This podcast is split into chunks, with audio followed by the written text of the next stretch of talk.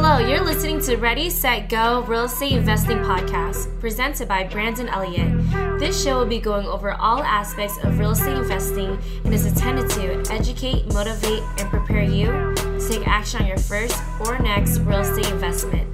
For more information, please visit BrandonElliottInvestments.com. Thank you for listening and enjoy.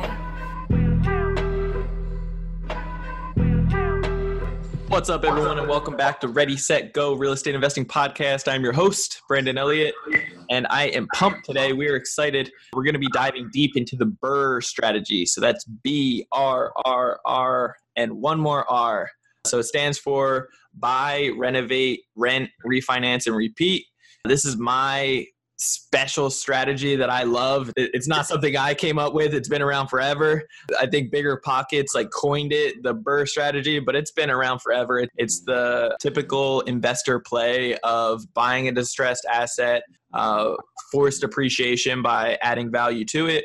And then instead of flipping it and cashing out one time to get a lump sum payment, you're getting a refinance on it and having little to no money ideally into the deal. And in even some situations some of us are walking away with cash in our pockets. All of this is remodeled so we don't need to worry about it. It's rented out.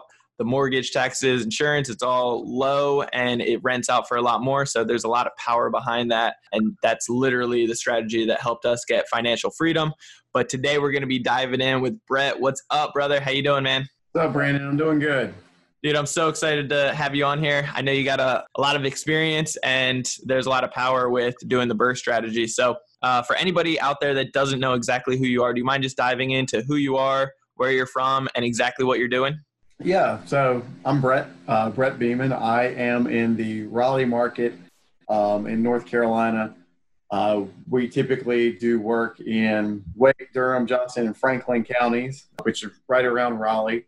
And I was born and raised here my family was in real estate. It goes back like I think my great grandfather did something. My grandfather had rentals and office buildings and a realty company. My dad builds luxury homes in the area and had rental properties. So it's pretty much been around me my whole life. And I always knew I wanted rentals. I just wasn't sure how I was going to get there. And, you know, the path has just kind of led this way. You know, just real quick before uh, before doing real estate, I was actually a physical therapist. I went to physical therapy school.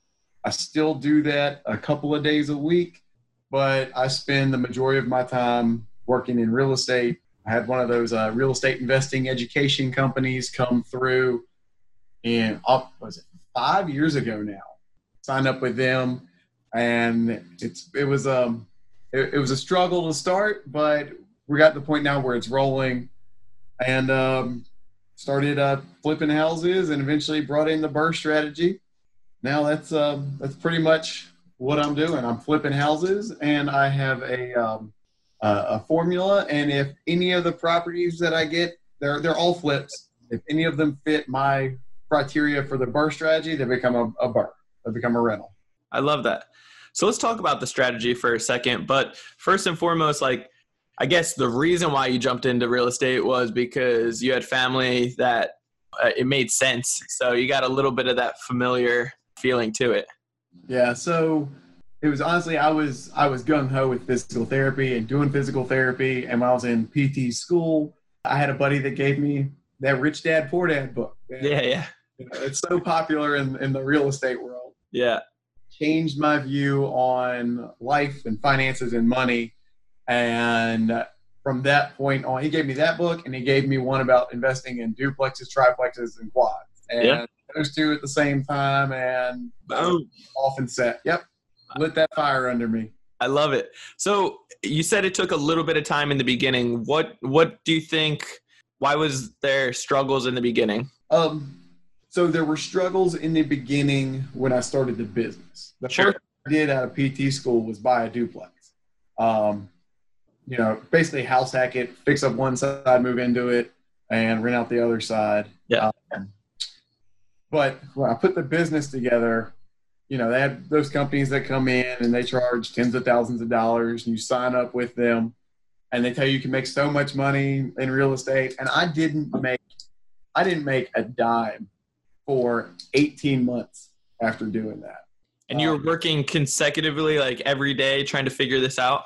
Yeah, so I was um, doing physical therapy at the same time, not full time, Okay. sometimes three, four days a week. But the rest of my time, my nights, my weekends was spent trying to do what they were telling me to do, trying to find deals. Sure. Um, the biggest, I guess, I got leads. Uh, I did all the marketing, did what I was supposed to. I Yeah. got leads, uh, but it was pretty much just just the learning curve. It. I, I remember I got calls the first time I put out bandit signs, and if I got those calls today, I'd close those deals in a heartbeat. But Of course. what I was doing, Yeah. I learned, and I guess I'm stubborn. I don't know. I just Persistent. yeah, I, persistent. uh, I, you know, I was scared. I had fears. I had doubts, and I, you know, I would second guess things, and and and, and, you know, I missed a lot of deals that way. Okay. I learned today. I'd I'd take down those deals in a heartbeat. So for somebody brand new, just getting started out, this can kind of resonate with them. Like they see it on TV, they see some people on social media crushing it. They have some big company come into their town and say like, "Hey, join our group. You know, spend fifty grand, twenty grand, whatever." And we'll teach you everything you need to know. You'll you'll be rich before you know it. They have the systems in place. Like these guys are doing it actively. There's plenty of successful people within the company but as far as that overnight uh, hitting all your goals type of thing it's not going to it's not going to actually pan out like that. But just like you said like you were doing everything it took still kind of part-time because you had to pay off this bill and you still needed to live. But as you're transitioning out of the full-time type of situation with your job you- you're doing everything it takes and then you're still getting leads. You just weren't totally experienced so like you have to go through the learning curves in the beginning to actually persistence just playing the numbers game and then now you're more experienced so you have a lot more power to close any of those previous deals that you had in the past Right. And, you know, big thing is learning and not just learning the business and learning how to do things, but it was, um, I mean, the biggest things were fear because I, I, I, my whole life, I hated talking on the phone. Couldn't stand it. And- and so eh, talking on the phone to people I'd never met, trying to get them to give me their house for 60, 50, 60% of what it's worth, that was way outside my comfort zone. Sure. That and then you know mindset just getting your mind right. Because when you know i was so scared of talking to people on the phone and making those offers that when leads came in you know i would do all my research on them. And i got to the point where i was looking for reasons to not call these people looking for that deal wouldn't work Yeah, so that's pretty uh, introvert, right? Totally out of your comfort Yeah. zone, not trying to do that whatsoever. And look how far you've come to actually push out outside of that. If you don't mind, if you could like throw out some, I guess, stats of how many deals have you done? I know you do fix and flips currently still, or is that just in the past? so all my marketing everything is for fix and flip Sure. looking to flip properties. If it meets my criteria for the BRRRR strategy, where at the end of the day it's going to cash flow what I want without putting too much of my own cash into the deal, Yeah. then, then we're good. It's it's going to be a BRRRR.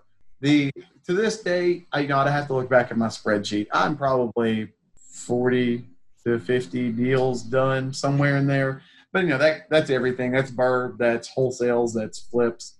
But I'm on pace to do just about 30 deals this year. So 2019. Love it. Love it. I love the growth. So, how many years have you been doing it now? Started the business in 2014.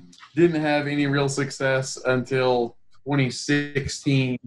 And I think I did two deals that year. I did what four in 2017. I did 10 last year, and I set a goal to do 18 this year, which I figured just one and a half a, a month, so I could do that. And then the first three months were great, so I upped that goal to 30. Love it.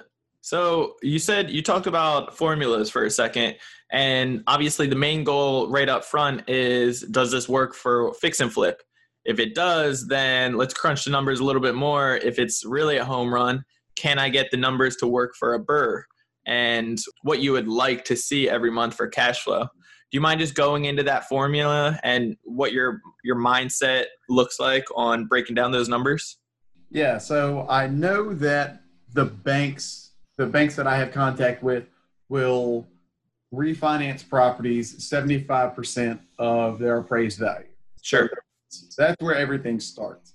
And I Now, with the banks, sorry to cut you off, but with the banks, because this is very crucial, are you using those big, huge banks? Or are you using the small local ones? no no no no I all I use the small local ones. Um, Yes. So I'll give I'll give you my tip on how to find those. Yeah. There's magic within the small local banks. There really is. So I don't even remember where I got this from, but if you go to the FDIC website, they they it's uh, federal insurance for for banks.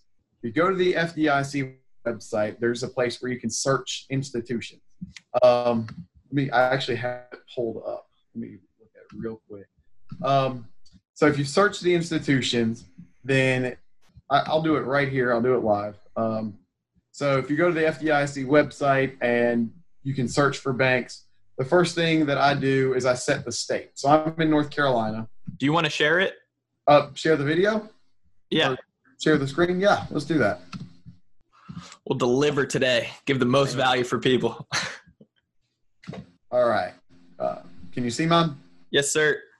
All right. So we go to the FDIC website, and first thing, um, you can search the, the directory. You can see up here, um, searching the bank data, bank statistics. And the first thing I do is I hit, I go down here, go to my state, North Carolina, and I hit search. Because they can do stage statewide. You don't need exactly that little area. Right. Um, and then what you're going to do is I sort by the total assets. So, um, shoot, where did it go? I guess it, might already be set. Uh, okay, go to criteria up here. And then we're going to come all the way down to the bottom size of performance, research for total assets. And, I, and you can set that however you want. You can see the list of he, over here of the banks that are there. They're in North Carolina. And let's start off with just $500 million in assets. And search that. You said 500 million? Yeah. Oh, sorry. Hold on. We're going to search equal to or less than $500 million in assets. And that's just a good, good starting point. Now, why, why is that? Um, That sounds like an aggressive number, but well, I mean, if you look at banks and and Sure. look at this here, they've got some of these have billions and hundreds of billions of dollars in assets. But start where you can. Start with I start with 500 million, and I see there's 30 institutions in North Carolina found. So you can always play with that number to get you know the 10, 15, 20, 30 banks. And you got your list here, and then I actually put together a spreadsheet a while back. I took a list of those banks, and you honestly you just call them up, talk to the person who um, talk to a mortgage broker, Yep. somebody who handles mortgages, and I ask them. Obviously, the first thing I ask them is, do they hold any loans? Are they, they have any portfolio loans, or do they sell everything on the secondary market to Fannie and Freddie? Um, because if they sell them to Fannie and Freddie, then they have to conform, and those going to be a little bit harder to get, uh, or, or a little bit it, it's like cookie cutter. If it doesn't fit within their exact uh, criteria, then there's no way that they're going to judge the property or, or judge you in a better fashion to kind of mold it into that way to make it work. Yeah, you got it. So you also want to ask how much they will refinance. So I tell them exactly what I do. I tell Yeah. them I buy properties with private money. I fix them up. I buy them at a discount. I fix them up. I put a tenant in there. I rent it out. And then what I want to do is I want to refinance my private investor out of the property and I want to put a bank loan on this property. Yep. Amortized for as long as possible. Um, a lot of the smaller banks, the ones that hold their loans, their portfolio loans, a lot of the ones I've found are, will amortize to 20, sometimes sometimes 25 years. But you know, I'll, I'll take what I can get. So Yeah. I tell them exactly what I'm doing, and I ask them how much will they refinance me? Are they going to refinance 75% of the value? Are they going to refinance 80%? And I also ask them, they, since you know, if I've I bought these properties maybe four six months ago, are they going to do an appraisal and refinance me on the appraised value of the property, or since I haven't held it that long, are they going to look back at my purchase price and value 75% of the purchase price? So that, that's one issue that I've run into. Yeah, same here. same here, buddy. that's a pain in the ass. Uh, sometimes even just having to rely on an appraiser as well. I mean, you can have 10 different appraisers and you can get a different uh, number from every single one. Sometimes it's it's a crazy situation out there. Yeah, and then um, I also asked them about their seasoning requirement. So some banks won't refinance a loan. They won't refinance a loan unless you've had it and you've paid those mortgages for six months, sometimes 12 months. Yeah. Yep. So always ask that too.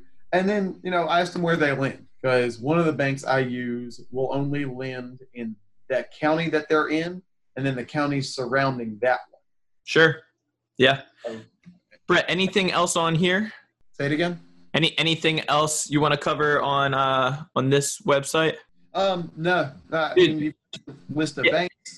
This is powerful. This is super powerful. I've never seen this, so this is going to be something that I'm going to de- definitely take advantage of. I mean, this is huge. I love it.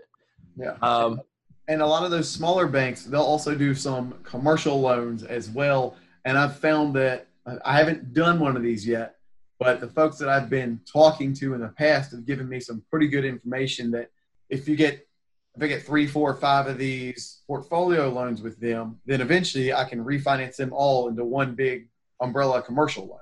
And though I've seen some better terms with that. Yeah, I love that. And just more organized. I mean, all under one, it, it would probably make it just a little bit easier. And if it increases my cash flow, I mean, I don't plan on selling these. Yeah, yeah, I love that. Do you have an exit plan at all for any of your properties? I prefer to hold everything. Yeah. You have to sell some of these flips to keep the money coming in. Sure. I everything that I have as a rental, I want to hold on to forever. Okay. I love it. Do you mind exiting out of this one? Just so we get back to, yeah, cool.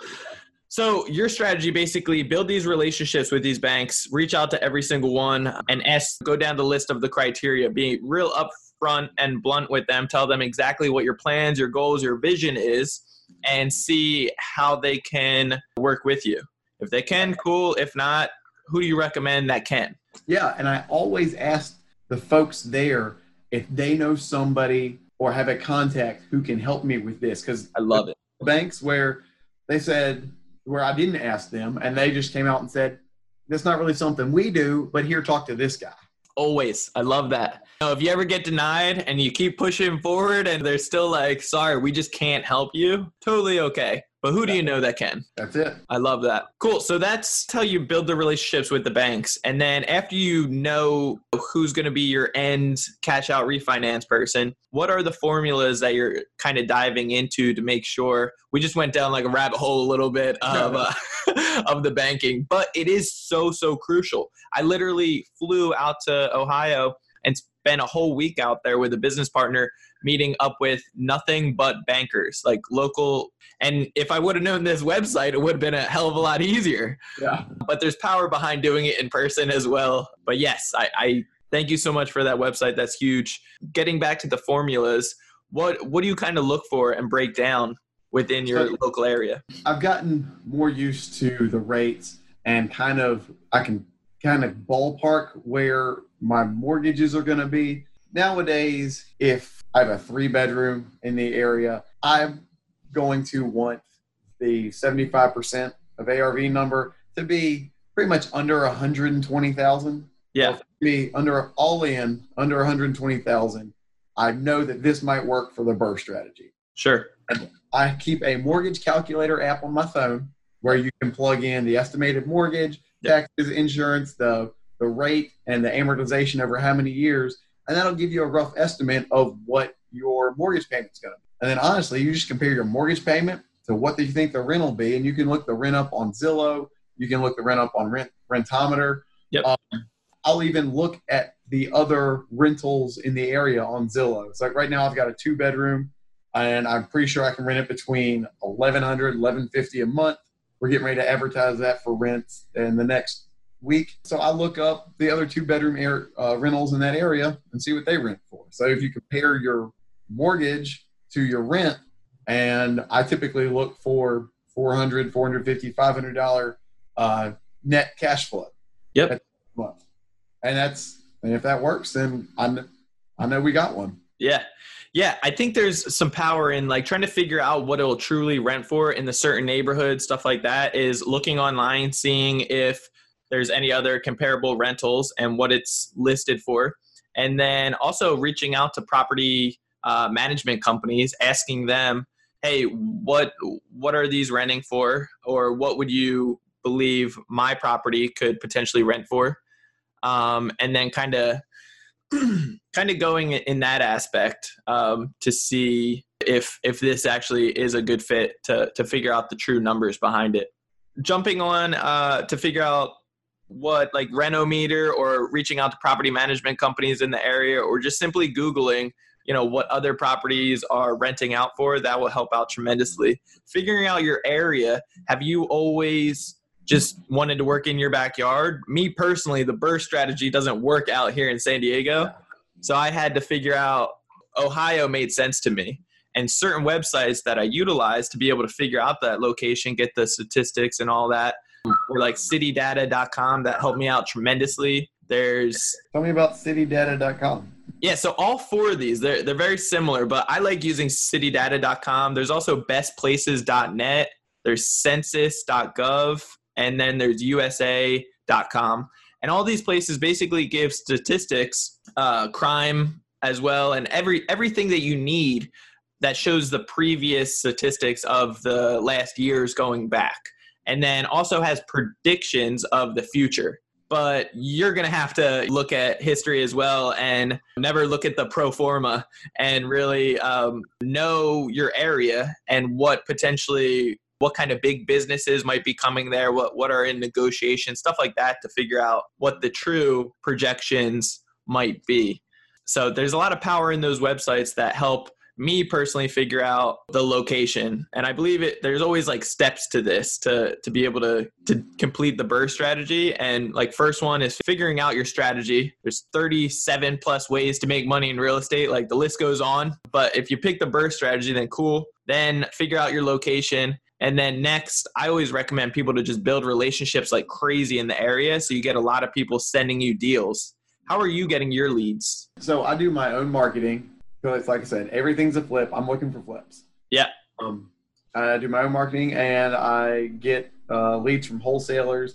And every now and then I have agents bringing me deals. So with your own marketing, is that like direct mail or bandit signs or So cold calling? used to do bandit signs. I got Yeah, my, yeah. my garage. I don't know what I'm going to do with. I still I- got signs in my in my trunk right now. I need to put those in at every property that I'm flipping. That's what I. Used to do bandit signs. I do um, direct mail. Yep. Uh, we have we try to have some direct mail going out every single week. Love it. Cold calling, and then you know I do um, Facebook and Instagram. I, I post. Yeah. I, I have a VA with social media system set up, so we Yep. get about out just about every day, and I just share those. And I've gotten a few leads from that as well. I love it. I love it. I mean, hitting all different avenues, letting people know exactly what you're doing, and then the leads start coming in. Then all you need to do is just start submitting offers, playing the numbers game, start submitting offers. And as long as you have enough leads coming in and you're, how many offers are you submitting on a week? honestly, it's for the amount of deals, the amount of deals that I get, it's really not much. I Really? I I- love that. I might get ten offers out a week, maybe. That's Uh, great. So that's some really good, powerful leads that you're getting then. Like you're getting motivated sellers. well, so I get folks that call or call, or I get leads from my VA, and I ask them. I, I get a, I want a number from them. Yeah. how either how much they want for it or how much they think it's worth. Yeah. And you know, I'll do a real quick search because if they want market value or above market value for it, I'm, I'm not even gonna waste my time calling. Sure. Yeah. I like that. Now, I don't know about your area, but there's something like the the rule of thumb, the 1, 2 and 3% rule. Are you familiar with that? Yeah, so I've heard. I don't really even look at that, but Yeah. you about the it needs to rent for one percent. The monthly rent needs to be one percent of what you're what you pay for it. So basically, at the end of the day, however much money you have totally into the project, say you purchase it for 50,000, you put 50,000 into it, you have a $100,000 totally tied up into the deal even though you'll get the money back. Say you have 100,000 into it and it rents out for let's say 1400 per month. After expenses, maintenance, uh, vacancies, property management, all all the above, capital expenditures, it brings in a thousand per month cash flow. That would be one percent of the hundred thousand that you have into it per month. So a good rule of thumb that I shoot for is like two percent, which would be two thousand or three thousand per month of whatever you have tied up into it. That's kind of a good rule of thumb to be able to see roughly in the beginning before you actually start really diving in, doing your due diligence, crunching the numbers to see like, hey, is this going to work out? Because a 1% rule can really turn into like a, a 0.5 before you know it. And then the numbers to me just don't make sense. With the numbers you threw out, the um, 100,000, you're into it for 100,000, it rents for 1400 the first thing I think about is how much is my mortgage going to be on $100,000? And I maybe 600 $650. Yeah, yeah, yeah. Versus 1400 then that, that cash flow is what, $750 a month minus whatever your taxes, insurance, and expenses are going to be. Correct. And figure that, you know, if it, the taxes, insurance, expenses, if that's less than what, $300 a month, then, you know, I, I should be good. I love that then I compare that 100,000 to what the ARV is. All with my rentals, since I do this BRRRR strategy with my rentals, I don't I don't look at putting 10% down, 15% down. I, I don't look at any of that. I look at how much the ARV is, how much I'm into it, and what's the rent. Yeah, how much is it going to appraise for at the end of the day? How much is it totally worth? What the banks are going to look at, and then what's uh, 75% of that? Because that's what you can get, right? Are you doing 75 or are you putting a little buffer in there just in case I'm putting 70? I'll do 75. I'll do 75. And what I will even say is that I don't want to put more than $5,000 out of my own pocket into it. So 75% plus 5,000 just because, you know, I can fill that $5,000 that I just put in. If I can put that back, if I cash flow $400 a month and I put $5,000 into it, that's 100% return on investment in the year. Yeah. So let me just clarify. So with these remodels, you're not. This is a basic, like nothing, right? Like like a couple little slabs of paint here and there, and good to go. A little bit it of carpet. It honestly just depends. It just depends on how okay. much you do it for. So besides that, I guess each project is a little different. You've done about 50 at this point, so every not everyone's going to be the same. But for your remodels, they're not like a full intensive type of remodel typically. Um, so with mine, everyone, mine personally have been pretty extensive remodels. A, a lot of it's paint, new flooring, but the bathrooms and kitchens typically getting gutted and remodeled. Outside paint, curb appeal, some new roofs, some new decks, like stuff like that has been the the typical for my projects. It's it's amazing to see how much if there's good good structure in the deal, as far as like the bones of the the property it's amazing to see what you can actually do with just some good clean paint and some new flooring. And then afterwards looking at your your total bathroom and kitchens like those are what sell. So gutting those suckers making it more modern real like clean and those are super super powerful. So i recommend that. That's the type of structure i do. And then a little bit of curb appeal goes a, a long way. You know putting money into the curb appeal that's what sells a home. That's what gets somebody like it's the first impression. It's basically seeing somebody for the very first time, meeting them. Like like picture yourself meeting your significant other for the very first time. Like uh, you're judging them uh, naturally one way or the other. So it's the same thing on a property. And when you meet them, you're either going to like it or not right from the start. So if it's looking a little beat up, the inside's gorgeous, but the outside's like, ugh, and they don't even want to make it to the inside, then that's that's something that I would highly look out for. Bret, what's up, brother? We we got you back. Glad to be back. it's glad to be back. Awesome. I love it. So, um, any learning curves that you've been through, like anything that really just like smacked the hell out of you? Oh yeah. Okay. So, this was um this was what last year. I bought this property. I had good comps in the area, and it was like it was a 1,600 square foot house. We had 1,100 square feet on the top, and then the bottom was a finished basement and the tax record says 1600 square feet. I was like, great, this is awesome. Um, I figured the ARV for it was like one, see, it was like 180, 185. Got through all the work, got through all the repairs, and when we went to get the appraisal, the appraisal came back at like 160 because they valued it as an 1100 square foot house with a 500 square foot finished basement, which they gave me like a credit of like five thousand dollars for it or something, something awful. So Yeah. that one I had to come out of come out of pocket with a lot of money for that one, and the rate wasn't so good. So that's when I'll be looking to refinance soon. Yeah, man, I've I've had issues with appraisers several times, unfortunately, and that's just one of those things. It's kind of out of your control. I, I was using Visio lending, and I was able to pick my lenders in the past. They just like just the other day uh, changed their format with that. They we can't pick our appraisers, but we can still play around with it a little bit. If there's somebody that gets picked that and we know the appraiser and we don't like them, we can we can dismiss them a few times we just can't do like five or ten of them like to try to cherry pick that one but i've had mistakes with appraisers by not going out there meeting them in person trying to build a relationship and certain people just have like a, a bad opinion about the neighborhood or some are just shitty at doing their job like i had one guy give me an appraisal on a three bedroom house and for some reason he totally missed two of the bedrooms. I'm like, and he he judged it as a one bedroom house. so the comps came back. It delayed the whole process, and I was like, you gotta be kidding me, right? Like, what am I paying? Like, I gotta pay for this, and you're not. You're holding up the whole project. It was a crazy situation. And another example for uh, just a, a bad appraisal. There was a project, a, a triplex going for 50,000. It was really distressed, beat up, had a bad history behind it. Like FBI got there and everything uh, from like a drug ring like 10 years previously and uh, just bad history since then. So I came in, I got it for 20,000. I put 75 into it and it's worth the comps are showing 125,000. I got it appraised to cash out refi and they just a, a bad like he was the appraiser had a bad condensation of that area and uh and he was looking at the purchase price that I got it for and was like instead of looking at all the numbers and everything that I've truly done to the property and uh and appraised it for like 45,000 and I was Ah, like that's not going to work. yeah, I was like, you gotta be kidding me.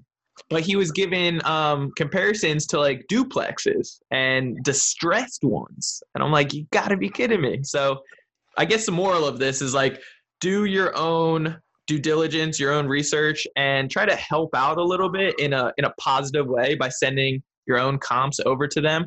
You don't want to kind of like push it on them like, hey, I'm doing your job for you. They don't like that. but it's all about how you deliver a message overall. Right. I'll tell you, you can do this with rental properties, but I did the same thing with my primary residence. Bought it. It was honestly the same neighborhood as that one I just talked about. And Yeah. When I buy a house in a neighborhood, I send out a mailer to the whole neighborhood. Hey, I'm buying houses. I love it. And I got a call when I, after I bought that house. I got a call after I sent out that mailer, and the woman who owned this house had passed away. She Yep. had five heirs. They had issues with um, with her will, and the heirs were mostly out of state. And they're like, "Hey, we need to we need to sell it." And I, I was like, well, "This is my dream house. It's where I want to be. It's got Wow. I've got a barn and like like a literal barn. It's like it's got like two thousand square feet. It's huge. I love it. Five minutes from downtown. Um, but same thing there. Figured out the numbers, and if it's a primary residence, they'll refinance it at a higher rate. Yeah, So the numbers worked for that one. I love it. So I guess like breaking this down for somebody to like the listeners to really grasp onto this, you went in a like it's very important to overall know what the banks are going to be able to lend to you.